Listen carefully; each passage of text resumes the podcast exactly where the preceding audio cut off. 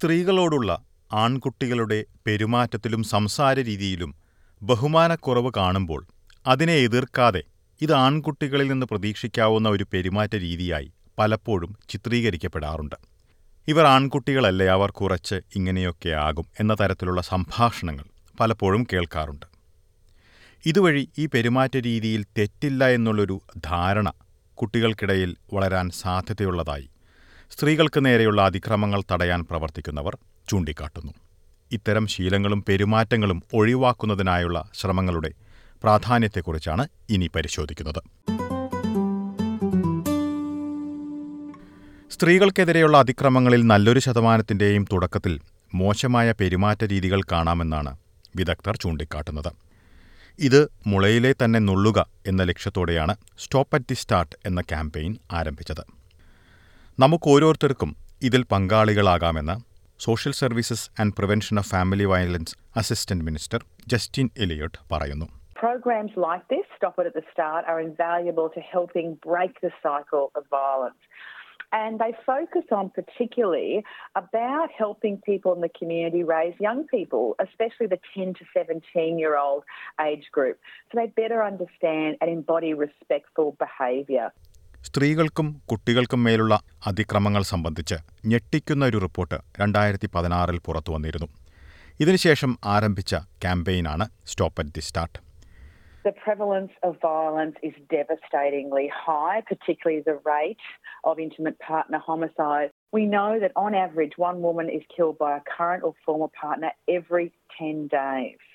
And the only way to see a continued decrease is through a strong national focus on addressing gender inequality and other forms of discrimination and disadvantage. മുതിർന്നവരും കെയറർമാരും ഉൾപ്പെടെ യുവാക്കൾക്ക് മേൽ സ്വാധീനം ചെലുത്താൻ കഴിയുന്ന മറ്റുള്ളവരുടെയും പെരുമാറ്റ രീതികൾ ഇവരുടെ വളർച്ചയിൽ നിർണായക പങ്കുവഹിക്കുന്നതായി വിദഗ്ധർ ചൂണ്ടിക്കാട്ടുന്നു അതുകൊണ്ടുതന്നെ പ്രായപൂർത്തിയായിട്ടുള്ളവർ അവരവരുടെ പെരുമാറ്റ രീതികൾ വിലയിരുത്തി ആവശ്യത്തിനുള്ള മാറ്റങ്ങൾ നടപ്പിലാക്കണമെന്നാണ് നിർദ്ദേശം.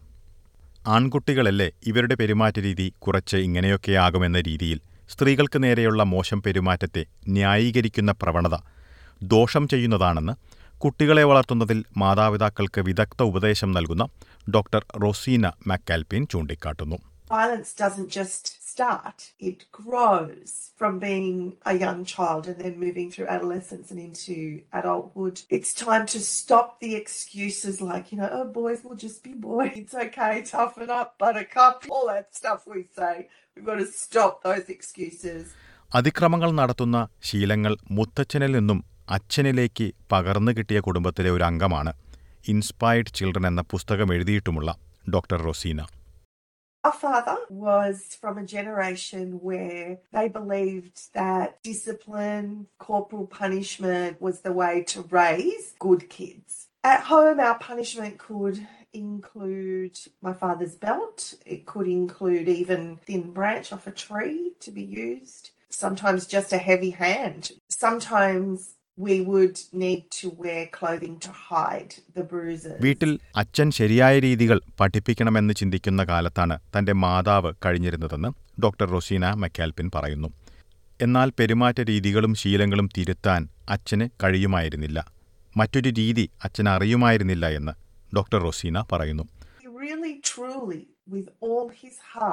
thought he did the best for us. I don't condone violence in any way, but I also know that he would say things like, When I was young and growing up, my father used to hit me for no reason. I never hit you for no reason. So, in his mind, he'd moved closer to what would be ideal parenting. വർഷങ്ങൾ നീണ്ട ഗവേഷണങ്ങൾക്കും പഠനങ്ങൾക്കും ശേഷമാണ് ഈ പ്രതിസന്ധിയിൽ നിന്ന് കുടുംബത്തെ രക്ഷിക്കാൻ കഴിഞ്ഞതെന്ന് doctor Rosina ചൂണ്ടിക്കാട്ടി I learned little by little what it meant to be a good parent, what supportive parenting looked like. It's all about educating our children how to be in the world. It's not about disciplining and punishing or rewarding them for how to be in the world, but giving them those internal compass, the life skills that they need. So for me, breaking the cycle was learning how to be a good parent.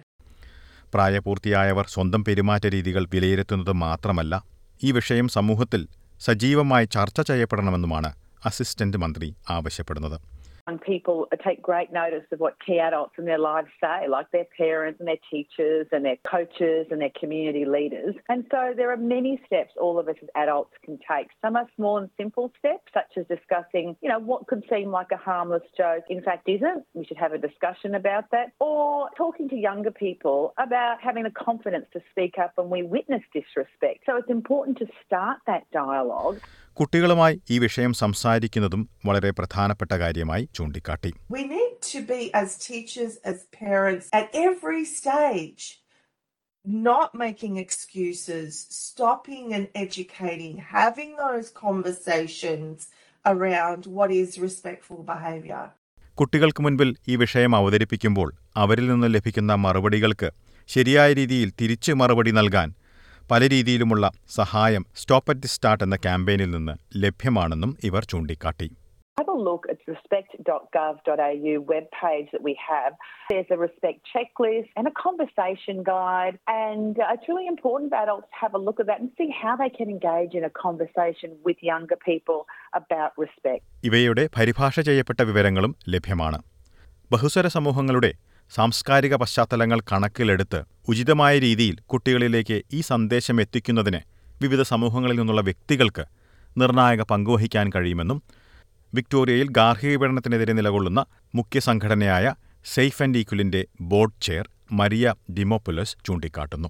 We need to address it in a way that recognises the role of culture, the role of settlement, and the important ways in which multiculturalism might impact on those experiences. So rather than seek our culture or our faith as a deficit, how do we use those frameworks to build strong, meaningful engagement in our communities in our shared vision to eliminate violence against women and children? Stop at the start എന്ന campaign ഇപ്പോൾ നാലാം ഘട്ടത്തിലാണ് campaign ഫലപ്രദമായാണ് മുന്നോട്ടു പോകുന്നതെന്നും അധികൃതർ വ്യക്തമാക്കി